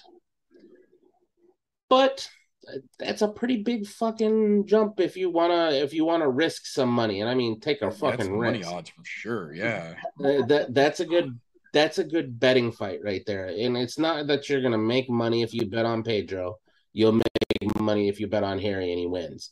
I'm not telling you to bet on him by any means, but that's where your fucking money odds are. But yeah, strange as it is, the biggest fucking offside in odds is on the first fight of the fucking main card. Guys that, to be honest, in the light heavyweight division don't mean dick, because neither one of those guys I think is ever going to make it to the title. Then coming into Wu Yanan and Lucy Pudlova. This one is a legitimate coin flip. You have a +100 in Yanan and a -120 in Pudlova. This one, whatever you want. This is probably going to be the part in the card where you go get your popcorn, grab another beer, take a shit, grab another little fucking pig in a blanket or whatever the fuck you're eating. I'm still wondering why they moved that one up to the main card. They swapped it for the Tybura and Romanov fight. Look, weird shit happens, and they obviously have been partying naked, and maybe it's because the next three fights on the card are pretty interesting, to be quite honest. I mean, it's because Tybura still isn't in fucking Salt Lake City yet, and the fight's in like 4 fucking days, and Romanov's been there since Monday. And they're like, well, if any fight's going to fall off. And that could be. You know, coming into this next fight, which I, to be honest, in my own opinion, should be the co-main event, but because of the way the UFC likes to do things, they like to put weird fights in weird positions. It's different when they're, if it was all 3 title fights in a row, I would get it because they're the lightest of the guys. But to be honest, this fight is better than what the co-main event is. But we're going to talk about it briefly here. So you got Jose Aldo, King of Rio, coming in at fucking #3 in the bantamweight division. And you got Merab over there at #6. They have this as a fucking coin flip. And to be honest, I am fucking with this as a coin flip. I don't know who is going to win this fight. It's a tough fucking call because Aldo has found his fucking groove finally again. And that's a scary dude, but Merab is on a fucking tear. So you got a hell of a coin flip. Good luck betting on that one. Jose Aldo coming in a +110 underdog. Merab is a -130 favorite. It's the epitome of a coin flip as far as the odds are concerned. Oh, that does bring us into our next one, which, to be honest, co-main event wise, not the worst co-main event we've ever seen, but definitely not close to the best. Paulo Costa and Luke Rockhold. Luke Rockhold making his re-entry after fucking how many years away from the sport in 3. To be honest, I'm surprised that the odds are as close as they are in this one, knowing how much ring rust is there. Now, to be honest, I thought they would be a lot wider on the odds, but apparently they have. Apparently, the odds makers have a lot of love for Luke Rockhold because they've got him as only a +295 underdog only a plus 295 underdog. To be honest, I would think it to be a little bit higher of an underdog, namely because of his time away from the sport. And I'm not saying that he deserves a higher one, but you would think that the odds makers would make that a little bit more. Paulo Costa, they've got as a minus 360 favorite. Mr. Fat Bastard can't make weight to save his life, but still thinks he's the most beautiful man on the fucking planet. Shit co-main event. And look, to be honest, this is another one where I don't trust him, Paulo Costa. I don't like Luke Rockhold, but I'm going to take Luke Rockhold in this as the underdog over Paulo Costa every fucking day when it comes betting-wise. Luke Rockhold has been the champ. He knows what it takes to get there. So, he's been away for 3 years. Paulo Costa has also fallen off lately bad. So, just saying, there's another one of those upset picks. I'm calling a couple upsets for you guys this week to take your odds on here. Not saying Paulo Costa can't win, but I don't think it's going to happen that way. I think Luke Rockhold gets it done. There's your other underdog pick. Now, coming into the main event in Kamaru Usman and Leon Edwards, this is relatively close as well. To be honest, I thought they would have favored Kamaru a lot more than they did. They've only got him as a minus 360 favorite over a plus 295 in Leon Edwards. Surprisingly enough to me, I would have thought that with all of the shit talking that they do for Kamaru and all the pushing that they give him, they would have gave him a little bit more of a edge here.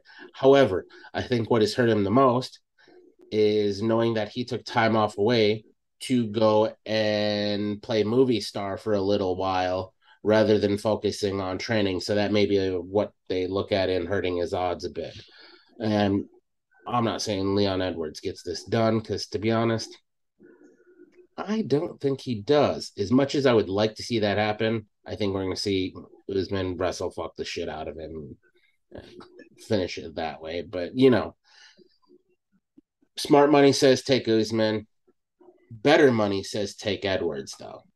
You'll make more off of Edwards. But to be quite honest, that's where we're at with those.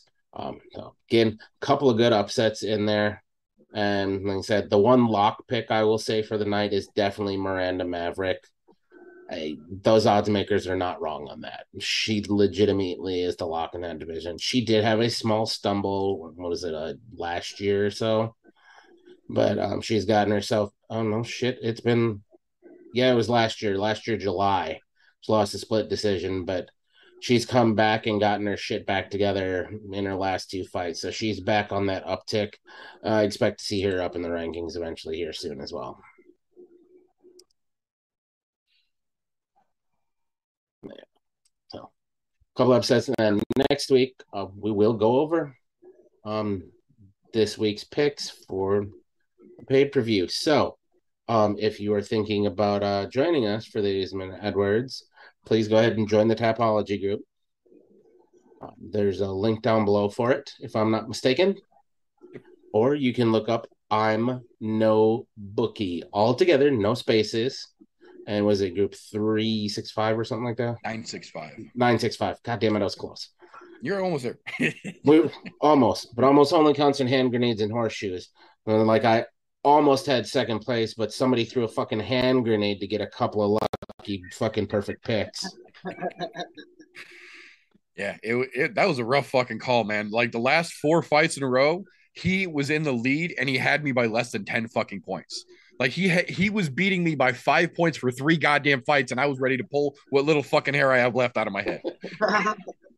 Because it was literally the perfects that were keeping him just those 5 points above me. And I was like, come the fuck on! And then he got the last one perfect. It's like, are you fucking with me? But I had made up enough ground in the meanwhile where it fucking put me back over.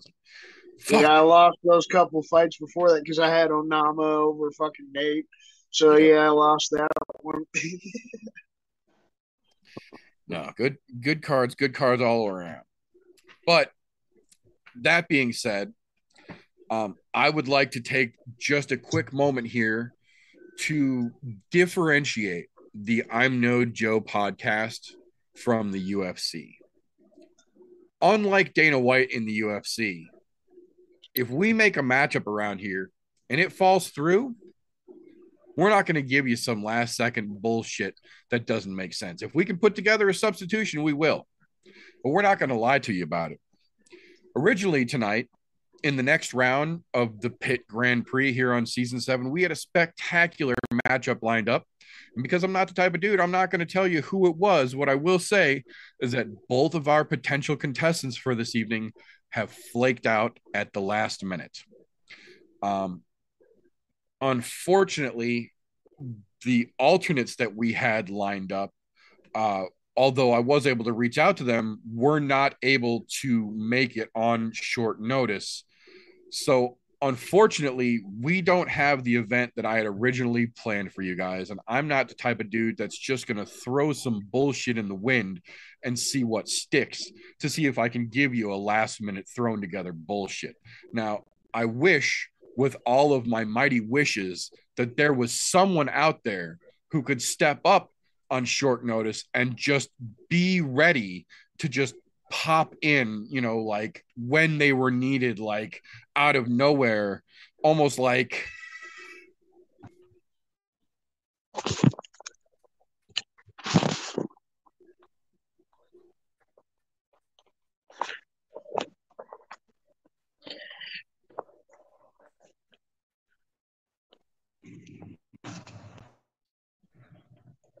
what is that? It is real. We have got ourselves a clown puncher. If only we had ourselves an Ultimate Fighter style scenario where we had someone who was fully capable but just couldn't quite get it done in their first matchup and needed a chance at redemption to get the W back. Boys and girls, ladies and gentlemen, children of appropriate ages, we have ourselves a pit. So, welcome. I'm getting my Contender Series round 2. Like I said, originally I did have a spectacular matchup planned for everyone this evening. Unfortunately, that did fall through. Luckily, it's a better matchup now. We got one for you. So, I fucking agree with that.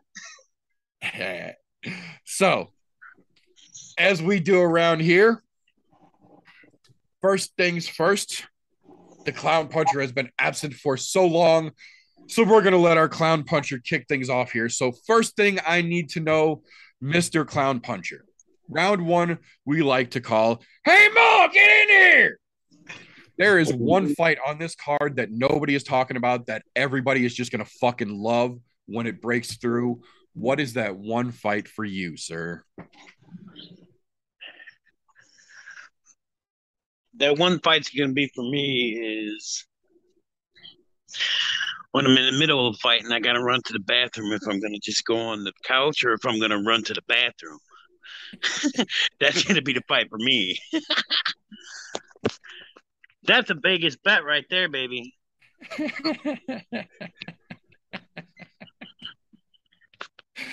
Oh, Jesus Christ.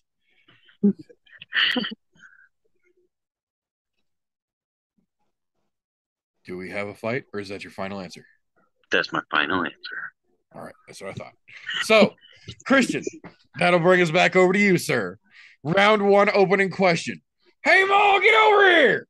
Which fight on this card is the one that no one is talking about and you know damn well is the one that people should be watching? All right, I'm going to go to one of the prelim fights for this one. Sean Woodson versus Luis Saldana. Saldana's got 14 finishes in his career, and Sean Woodson, you know, has looked good since he came off of the Contender Series. I mean, hell, he knocked out Terrence McKinney in his Contender Series fight, and we've seen what Terrence McKinney's been able to do since getting to the UFC. But I like Sean Woodson. He's 3-1 so far since he's got in there. His only loss of his career is to Julian Erosa. Erosa's a pretty fucking game son of a bitch himself. So, I mean, Luis Saldana, that finishing potential, Sean Woodson, you know, it's just a potential good fucking fight. So I haven't heard about it a lot this week. If I was going to give a fucking underrated dark horse fight, it would be Sean Woodson, Luis Saldana. Ooh, dark horse like the song? Interesting. I don't want to step on no toes. All right. So round one, despite interesting answers on both sides and a potentially messy kickoff to the round, we are going to give the opening round point to Christian, the brother Slowbake. Starting things off on the slow side. I mean, mine was more of a dangerous fight. Absolutely. Absolutely. No disputing that. That's what I said. It could have gotten messy, but thankfully it didn't. So now that being said, round two here. We'll kick it back over to Christian. You'll take this one first here. So round two, we like the opposite side of that coin. We know what Ma's coming to look for. Now, what the fuck am I watching? The one fight on the card that everyone is so fucking happy to talk about, and it's going to suck dick on the corner for change in daylight. I think this one's a little easy. I'm glad I got the first shot at it. And co-main event, Luke Rockhold versus Paulo Costa. I mean, it's been talked about like crazy, you know, fucking Luke Rockhold himself and some other people trying to vie for him getting another fucking title shot. You know, like we were talking about earlier on the podcast, TJ was mentioning it during his segment. Fucking been 3+ years. The ring rust is seriously there, and Rockhold's last two fights, he got knocked the fuck out by Michael Bisping and then Yoel Romero, for fuck's sake. I like Luke Rockhold to a point. It's like an asshole versus an asshole fight. This is the other thing, though. I like him as a fighter, but he's one of the biggest assholes in the UFC. Paulo Costa, same thing. Full of himself, you know, like TJ was saying earlier as well. He thinks he's Mr. fucking Handsome. He's a fat ass, can't fucking make weight. It's asshole versus asshole. It's been talked about way too much. They got it in the co-main event slot. And we like TJ as well. We give the brother plenty of props. Mentioned the Aldo and Merab fight should be the co-main event. So, yeah, this is definitely that overhyped fight. What the fuck am I watching? Interesting. So, Mr. Clown Puncher, that'll bring us back over to you here. So I would like to know, what the fuck am I watching? There's one fight that everybody talks about that nobody should actually be watching. Which fight is that for you, sir?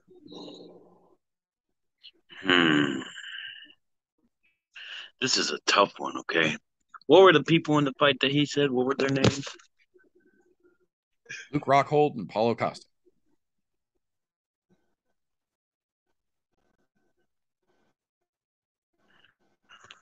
I'm going to go with that same fight, but in a whole different way, because anybody with the name Apollo in there should be fighting a Russian. Is that guy Russian? Nope. See, that's just messed up. So, you know, that's going to be my final answer, too, because I don't think, you know, anybody named Apollo should be fighting anybody but a Russian. Understandable. So, that being said, I's dotted, T's crossed, points added up here. You both make very valid points. I agree with both of you. That co-main event is absolutely fucking something that everybody's talking about for all the wrong reasons. I think we might have a definite key point here. I think if we had, maybe even if he just came out in the star-spangled get-up, even though he's not fighting a Russian, I would be so much more interested in that fight. So we're going to have to give the point for round two here to the Clown Puncher for sure. Paulo had my baby. Oh, sorry. That being said, that'll bring us to round three. And Mr. Clown Puncher, we will let you take this one first. So I did my research, as you guys could tell, you know. For this one, we're gonna keep it in your wheelhouse, so to speak, as it were. All we're right. Staying in that co-main event, despite there not being a Russian, to keep our interests. I am curious how you see this fight playing out. How do you think that co-main event, despite no Russians, ends up for us? Well, if there's no Russians, Apollo's gonna win because you know what happens when he fights Russia, but still. So I think the Apollo fellow right there is going to win because dude's not a Russian. This is I researched this for at least 12 hours today. I knew there was fights this weekend. the most photos I got. But I go from the gut. Unless it's a clown, then I go for the throat. But I'm going to go with follow. Interesting. All right. I can see that. So that'll bring us back over to the other side of the coin here. Christian, that brings us to you. In this co-main event, despite there not being a Russian to keep our interest peaked, how do you think this one shakes loose?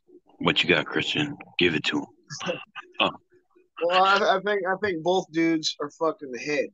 So this is why I said this is not going to be, you know, it's the overhyped fight, right? And it's not going to be that exciting to me.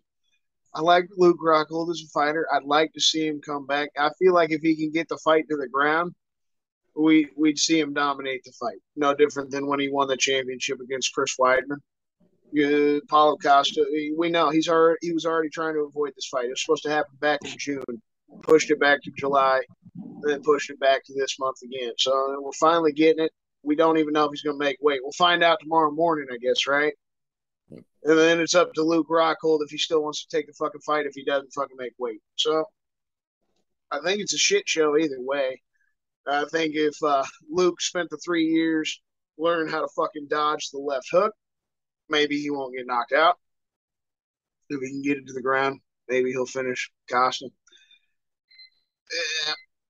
I feel like it's an even match kind of shit show. I do think Luke Rockhold will get it to the ground and get it done, but that's just mainly because I hate Costa more. Like, it's asshole versus asshole. It's no different than choosing the president of the United States. It's how I feel about it. Very interesting. Yeah, let me say one thing real fast. Yeah, go ahead. I didn't get it back in the first one because I forgot what their names were. I remembered Apollo, but. Is the other guy, Luke Rockhold, where the move, the old dick twist came from? Because Rockhold is kind of like, you know, the old dick twist. I don't know if that's where the move came from, but that's Luke is definitely type of dude that might give you a Rockhold if you or like if you tapped his foot under the stall in the bathroom, you know. Old Rockhold. Oh, shit. That being said, though, tallies for round three. I's dotted, T's crossed, carry that extra one. Valid points on both sides here. We are going to give the point for round three, though, to the brother Christian. I think it is going to go to the ground at some point. and as much as I don't like either one of them, I can't root for pasta, man. I can't. It's too much carbs. All right, so that brings us to round four, the opposite side of the round three coin, as it were. Mr. Clown Puncher, this one will be for you as well. The main event, the title fight, the reason we are in Salt Lake City, aside from seeing a live Book of Mormons episode. Kamaru, the Nigerian Nightmare Usman versus Leon Scott Edwards. How does that fight play out, sir? All right. Me, right? Yep. Okay, cool. All right, so we got the Nigerian Usman versus a gentleman named Leon. Okay, there's only one Leon, and he was a cleaner, and I don't think that's that guy. And I like Usman. A lot of my clown punches, I watch a couple of his jabs and right hooks and stuff, so that might have something to do with it. But the other ones are just uppercuts. Taker. So I'm going to go with Usman because I only know one Leon, and that ain't him. Oh, no, I know two Leons, but the other one was in the deuces. But I'm going to go with Usman. Plus, my GPS is a Nigerian woman, so I got to agree with her. I mean, we've had way worse answers given on this show. Absolutely. So, that being said, that'll bring us over back to the opposite side of the octagon, as it were. Christian, that brings it to you, sir, with this title fight main event in Salt Lake City for us here. What would Brian Boitano do? What would Burn Boy Tunnel do? Well, I'm gonna just throw my honest opinion out there. I love going for the fucking underdog. I want to see Leon win, so I'm picking Leon to get the win. Kamaru Usman is one of the pound for pound best. I kind of want to rank Volk or Izzy above him at this point, but you know, at the same time, none of them have really defended their belts too many times against too many great people. So this is the first time Kamaru's fought somebody that wasn't a second go, right? He fought Colby twice. He fought Jorge twice. The first fight against Colby, he was well-deserved, like we mentioned earlier. This is good to me just because Leon's got good striking ability. So maybe he could outstrike Kamaru. I feel like Kamaru's going to try to wrestle. We might just get a boring-ass fight like we did against Israel and Jared Cannonier at 276. I'm just hoping Leon gets that striking going and we see a fucking war happen for a main event. Let's get an actual fight. Even if he doesn't pull the underdog off, I'm going underdogs. I love taking the dogs. But fuck. Interesting. Valid points on both sides here, I will say. Sorry. Let's see. We had the ones. We carry the twos. I've got to say, this one was a contested point, and it was really tough. But I think it came down, for me at least, to the fact that you said Leon has good striking, despite the fact that Nate Diaz pimp slapped him after 14 and a half minutes of slapping around. Something like that. I didn't say anything about his defense. The defense is different than the strike. That's true. He stayed up for 4.5 rounds, and then he got fucking rocked at the end of the fight. Yeah. That's so true. That's suspect, true. It was that close. I was ready to give you the point, and then I got to throw in the bit about Leon striking, and Nate Diaz literally 209 slapped him. So for that, I have to give the point for round 4 to the clown puncher. And if you've been following the show and you know how to maths, you'll know that means we are all tied up, and we have no choice but to go to the sudden death overtime winner take all round 5 question. This is how I do it. I shine. You know, round 5 has nothing to do with the card at hand and what we've currently been talking about. And since we have 2 unprepared fighters, short notice combatants, if you will, here, I'm going to give you both a chance to get in on the pick here. Since the clown puncher has had the longer layoff, I am going to allow him to answer first, but I'm going to give you both a chance to have a say in your own deciding factor. So, Mr. Clown Puncher, I would like you to choose left or right. Can I get some music? No, sorry. We make songs on the fly, and we go out and we do the bit again. I'm gonna go with right. Okay. Because Christian, it's on your hand, you know. We're going with the right. I need 1 through 3. The choice is yours. Choose correctly. 1, 2, or 3. For me? Yep. I'm picking number. Okay, it's 2. All right. So that means for our round 5 question, we are going to the right row. Question number 2. That was so hard. I thought this was the question. Our question for round 5, gentlemen. With rumors abound, being spread on one side and doused just as quickly on the other, do we ever get to see Conor versus Floyd Mayweather 2? Mr. Clown Puncher? I would love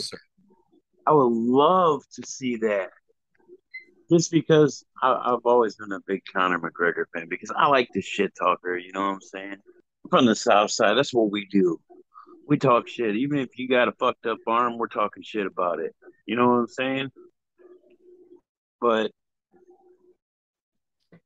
I mean, if Floyd Mayweather's like always broke anyway, so I would say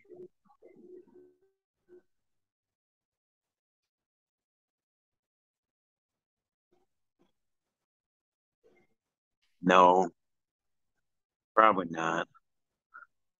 I just couldn't see it no more, so I'm gonna go with no. Even though I would love to see it, like.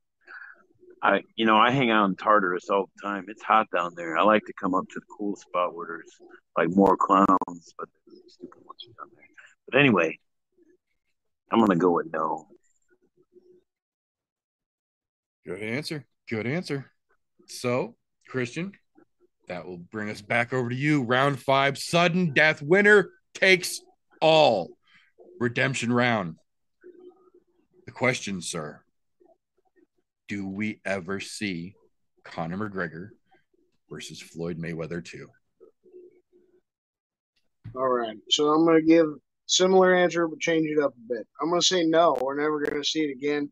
But I'm also going to say I don't ever want to see it again compared to the Mr. Clown puncher there. Floyd Mayweather's just got on in age. And I know the only reason he's still been putting on exhibition matches, he blows his fucking money.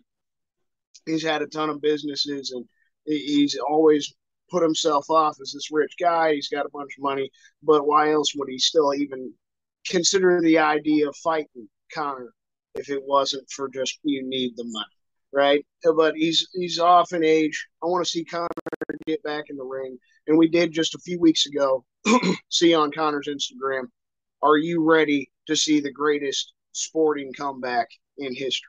Right? He said that himself. So I think his full intentions are getting back in the octagon, trying to get his legacy built up, going after some sort of championship, whether it's going after Kamaru Usman or, whoever holds the 155 belt after Abu Dhabi. We know the UFC's probably already promised Charles Oliveira, knowing that they're going back to Brazil in January. If he beats Islam, he'll probably get Conor. We know how much they fucking like Conor, just like the brother Clown Puncher said. We all love Conor's shit talk. So I'd rather see him in the octagon than the boxing ring. I'd rather just see Floyd Mayweather actually retire and see get back in the boxing ring. So let's get Conor back in the fucking octagon. Let's have him have a real fight. He can make just as much money in a real fight that he could. Another fucking crappy boxing match will make, 250,000 pay-per-view sales? Something like that, yeah. Not that many people would watch that. Interesting points on both sides here. One more quick point. One more quick point. I don't even know how to spell redemption. But I like to say Abu Dhabi. It's just fun. All right, sir. That's all right. Adding up the last of the scorecards here.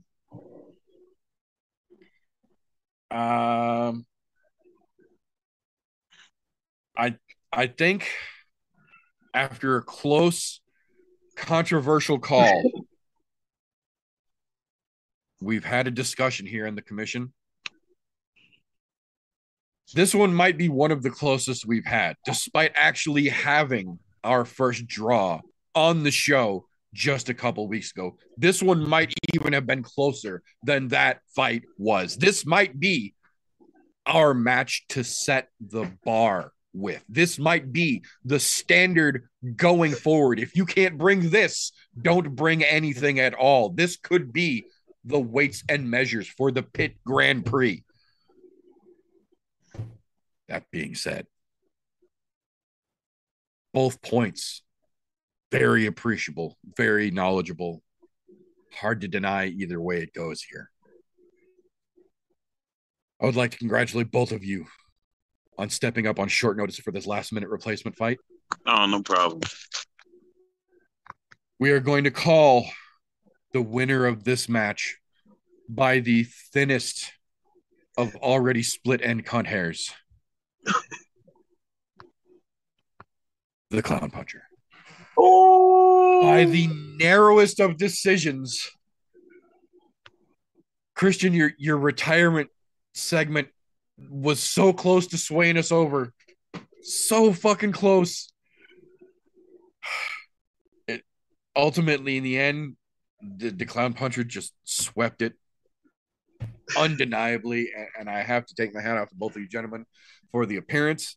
I would like to thank both of you for your time this fine evening. I appreciate you both. I look forward to the next episode of the Pit Grand Prix going forward. Just to remind all of you fine folks, there are no major combat sport events next weekend, so there will be no I'm No Joe next week. You get a 1 week reprieve, and then we come back with potentially the second highest requested pit matchup we have ever had. We're bringing it to the Grand Prix when we come back September 1st. So that being said, everyone who have made it here, hey, man, live. Thank you to everyone, whether you were catching us live here on Thursday nights over on youtube.com/IamNoJoe, or you were listening to this as background noise via your podcast consumption platform of choice from anchor.fm/IamNoJoe. Either way, we appreciate you and we thank you for your time. We are going to call that all for this particular episode. So remember, if you like what we get up to around here, give us a thumbs up. Make sure your notifications are turned on. Subscribe. Tell a fucking friend. We love you for it. On the other side of that coin, if you don't like what we get up to around here, first and foremost, why the fuck are you still this deep into a podcast you don't enjoy? Give us a thumbs down and then go fuck yourself. We won't even dispute it. Hard. That's all we've got for this particular episode. So remember, folks, don't let ignorance stop you. You can root for anything. Unless it's a clown. Fuck clowns. Yeah, fuck clowns. And the Clown Puncher just don't give a fuck.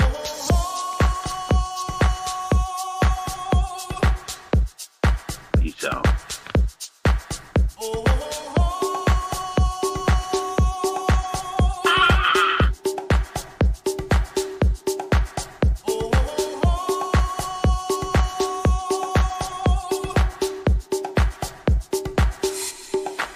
everybody was kung fu fighting. Those kids were fast as lightning. In fact, it was a little bit frightening.